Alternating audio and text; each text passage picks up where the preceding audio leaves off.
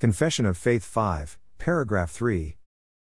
God, in his ordinary providence, maketh use of means, yet is free to work without, above, and against them, at his pleasure.